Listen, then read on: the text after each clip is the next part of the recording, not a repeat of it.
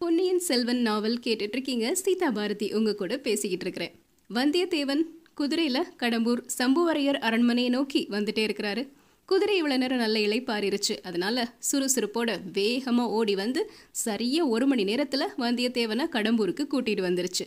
அந்த காலத்து சோழ நாட்டு பெருங்குடி தலைவர்களில் ஒருத்தர் தான் சம்புவரையர். அவருடைய மாளிகைக்கு தான் இப்போ வந்தியத்தேவன் வந்திருக்கிறாரு. அந்த மாளிகையினுடைய வாசல் ஒரு பெரிய நகரத்தின் கோட்டை வாசல் மாதிரி இருந்தது. கோட்டை வாசல்ல யானைகள் குதிரைகள் ரிஷபங்கள் அந்த மிருகங்களை எல்லாம் பிடிச்சு கட்டுறவங்க தீனி வைக்கிறவங்க தண்ணீர் காட்டுறவங்க அங்கங்கே தீவர்த்தி தூக்கி பிடிச்சு வெளிச்சம் போடுறவங்க தீவர்த்திக்கு எண்ணெய் விடுறவங்க இந்த மாதிரி ஒரே கோலாகலமா இருந்துச்சு. இதெல்லாம் பார்த்த உடனே வந்தியத்தேவன் நினைக்கிறாரு இங்க ஏதோ ஒரு பெரிய விசேஷம் நடக்க போகுது. சரியான நேரத்துல தான் நாம வந்திருக்கிறோம். சரி என்னதான் நடக்குதுன்னு பார்க்கலாமே அப்படின்னு யோசிக்கிறாரு. அந்த வாசல்ல பார்க்கும்போது நிறைய வீரர்கள் கையில பெரிய வாள் வேல் எல்லாம் வச்சிட்ருக்குறாங்க தயங்கி தயங்கி போனால் இவங்க கண்டிப்பாக உள்ளே விட மாட்டாங்க. வேகமாக போயிட வேண்டிதான் அப்படின்னு சொல்லி குதிரையை நிறுத்தாமல் வேகமாக உள்ளே போயிட்டே இருக்கிறாரு. அப்போ அந்த வாசலில் இருந்த அந்த காவலர்கள் என்ன பண்ணுறாங்க வேலை வச்சு தடுத்து நிறுத்துறாங்க. நாலு பேர் வந்து அந்த குதிரையினுடைய கயிறையும் பிடிச்சு நிறுத்திடுறாங்க. யாருப்பா நீ? எங்கே போகிற அப்படின்னு கேட்குறாங்க நான் வானர் குலத்தை சேர்ந்தவன். என்னுடைய பெயர் வந்தியத்தேவன் அப்படின்னு சொல்கிறாரு நீ யாராக இருந்தாலும் உள்ளே போக முடியாது. இன்னைக்கு வர வேண்டிய விருந்தாளிகள் எல்லாரும் வந்துட்டாங்க. இதுக்கப்புறம் யாரையும் உள்ள விடக்கூடாது அப்படிங்கிறது எஜமானோட கட்டளை அப்படிங்கிறாரு. சரி சரி குதிரையை விடுங்க நான் திரும்பி போறேன் அப்படிங்கிறாரு. உடனே வீரர்கள் எல்லாம் அந்த குதிரையினுடைய கயிற்றை விட்டுடுறாங்க. அடுத்த நிமிஷம் வந்தியத்தேவன் குதிரையினுடைய அடி வயத்துல தன்னுடைய ரெண்டு கால்களாலையும் ஒரு அழுத்து அழுத்துறாரு. குதிரை வேகமா உள்ள போக ஆரம்பிக்குது. அந்த நேரத்துல தன்னுடைய உடை வாழை உரையிலிருந்து உருவி எடுக்கிறாரு. மின்னல் ஒளியோட அந்த வாள் அவர் கையில் வருது. அது அப்படியே திருமால் சக்கராயுதத்தை எப்படி சுத்துவாரோ அந்த மாதிரி சுழற்ற ஆரம்பிக்கிறாரு.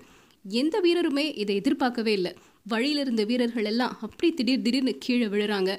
வேல்கள் எல்லாம் சட சட சட சட அடிச்சுட்டு கீழே விழக்கூடிய சத்தம் கேட்குது உடனே எல்லாரும் அவனை பிடி பிடி பிடி அப்படின்னு கத்துறாங்க. கோட்டை கதவுகள் எல்லாத்தையும் மூடுறாங்க. வேல்கள் வாள்கள் எல்லாரும் உராய ஆரம்பிக்குது.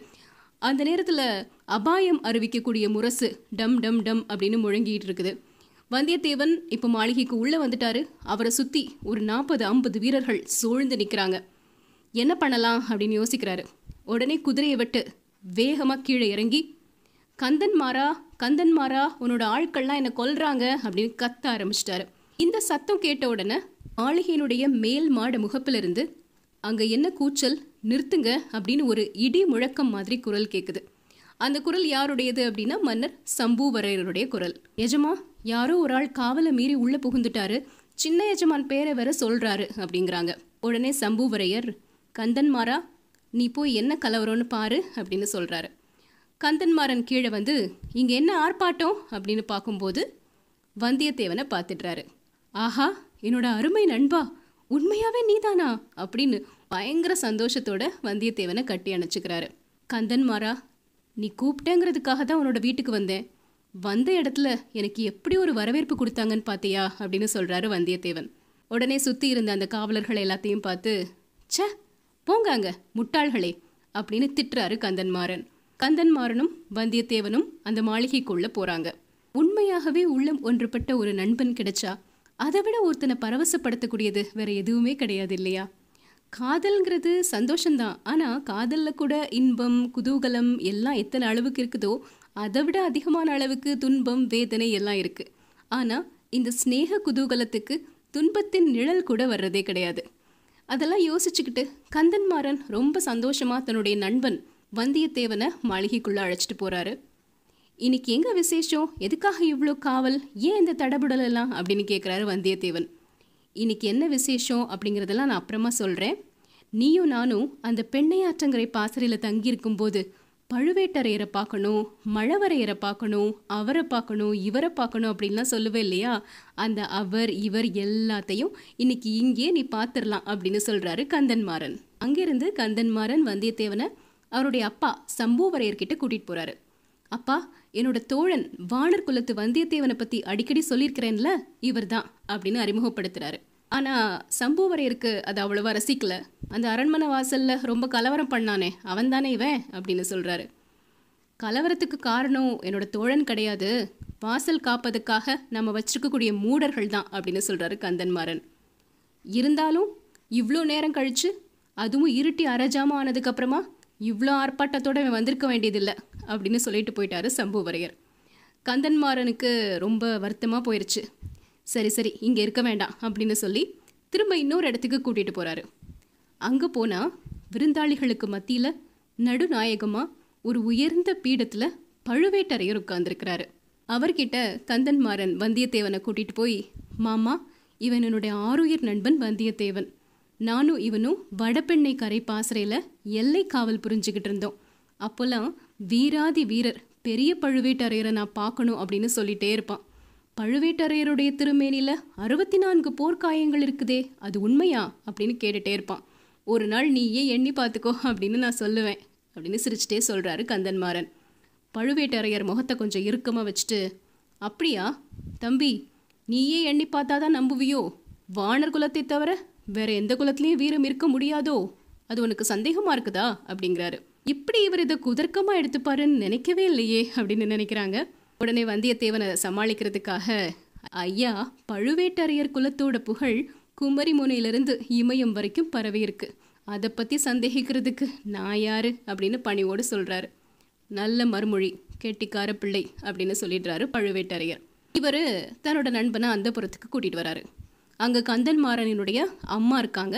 அவங்க கிட்ட அறிமுகப்படுத்தி வைக்கிறாரு. அம்மாவோட முதுகுக்கு பின்னாடி ஒரு பெண் நின்று எட்டி பார்த்துட்டே இருக்கிறாங்க. வந்தியத்தேவன் அந்த பெண்ணை அப்படியே பார்க்குறாரு. இதுதான் கந்தன்மாறனோட தங்கையாக இருக்கும் அப்படின்னு மனசுக்குள்ளே நினச்சிக்கிறாரு. அந்த புறத்தில் நிறைய பெண்களாக இருக்கிறாங்க.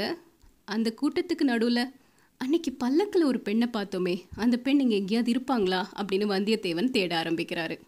அந்த புறத்திலிருந்து நண்பர்கள் ரெண்டு பேரும் வெளியே வந்த உடனே கந்தன்மாறனோட அம்மா கந்தன்மாறனை கூப்பிடுறாங்க. கொஞ்சம் இங்கே இருந்துக்கோ அப்படின்னு சொல்லிட்டு கந்தன்மாறன் உள்ளே போகிறாரு போயிருக்கும்போது பெண்கள் எல்லாம் பேசுறதும் சிரிக்கிறதும் வெளியே நிற்கிற வந்தியத்தேவனோட காதில் கேட்குது அவரை பற்றி தான் கிண்டல் அடித்து பேசுகிறாங்களோ அப்படின்னு அவர் மனசில் நினைக்கிறாரு.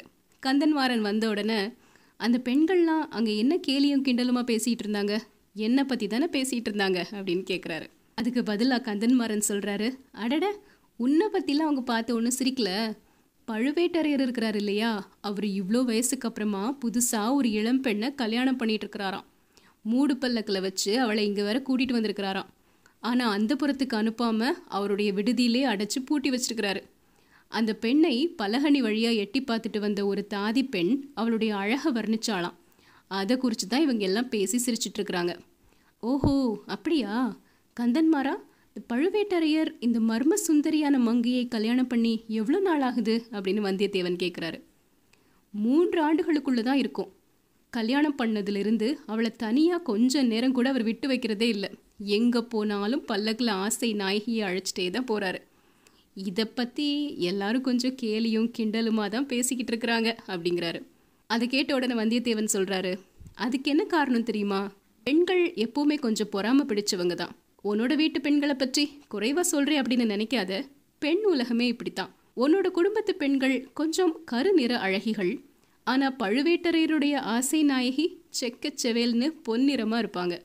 அதனால் அவங்கள இவங்க யாருக்குமே பிடிக்கல. அதை பற்றி சொல்லாமல் வேற என்னெல்லாமோ கதை கட்டிகிட்டு இருக்கிறாங்க அப்படின்னு சொல்கிறாரு கந்தன்மாறன் கேட்குறாரு அடடே இது என்ன விந்தை? உனக்கு எப்படி அவளுடைய நிறத்தை பற்றி தெரியும்? அவளை நீ பார்த்துருக்கிறியா? எங்கே? எப்படி பார்த்த? அப்படின்னு கேட்குறாரு வீரநாராயணபுரத்தில் பழுவேட்டரையருடைய பரிவாரங்கள் சாலையில் போயிட்டு இருக்கும்போது கூட்டத்தோட கூட்டமாக நானும் சாலை ஓரமாக நின்று பார்த்துட்டு இருந்தேன் யானை குதிரை பல்லக்கு பரிவட்டம் இந்த மாதிரி எல்லா மரியாதைகளும் அங்கே இருந்தது. அப்போதான் பார்த்தேன் பின்னாடி ஒரு பல்லக்கில் அந்த ஆசை நாயகி உட்கார்ந்துருந்தாங்க அப்படின்னு அதுக்கு பதிலை கொடுக்குறாரு வந்தியத்தேவன். அந்த சமயத்தில் திடீர்னு வாத்தியங்களுடைய முழக்கம்லாம் கேட்க தொடங்குது. இது என்ன முழக்கம்? அப்படிங்கிறாரு வந்தியத்தேவன். குறவை கூத்து நடக்க போகுது. அதுக்கு ஆரம்ப முழக்கம் தான் இது.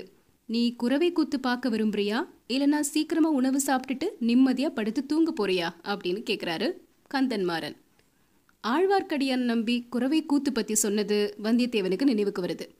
நான் இது வரைக்கும் குறவை கூத்து பார்த்ததே இல்லை. அதனால கண்டிப்பாக பார்க்க போகிறேன் அப்படின்னு சொல்கிறாரு அவர் குறவை கூத்து பார்க்குறாரா? பார்த்ததுக்கப்புறமா என்ன நடந்துச்சு? நாளைக்கு தெரிஞ்சுக்கலாம்.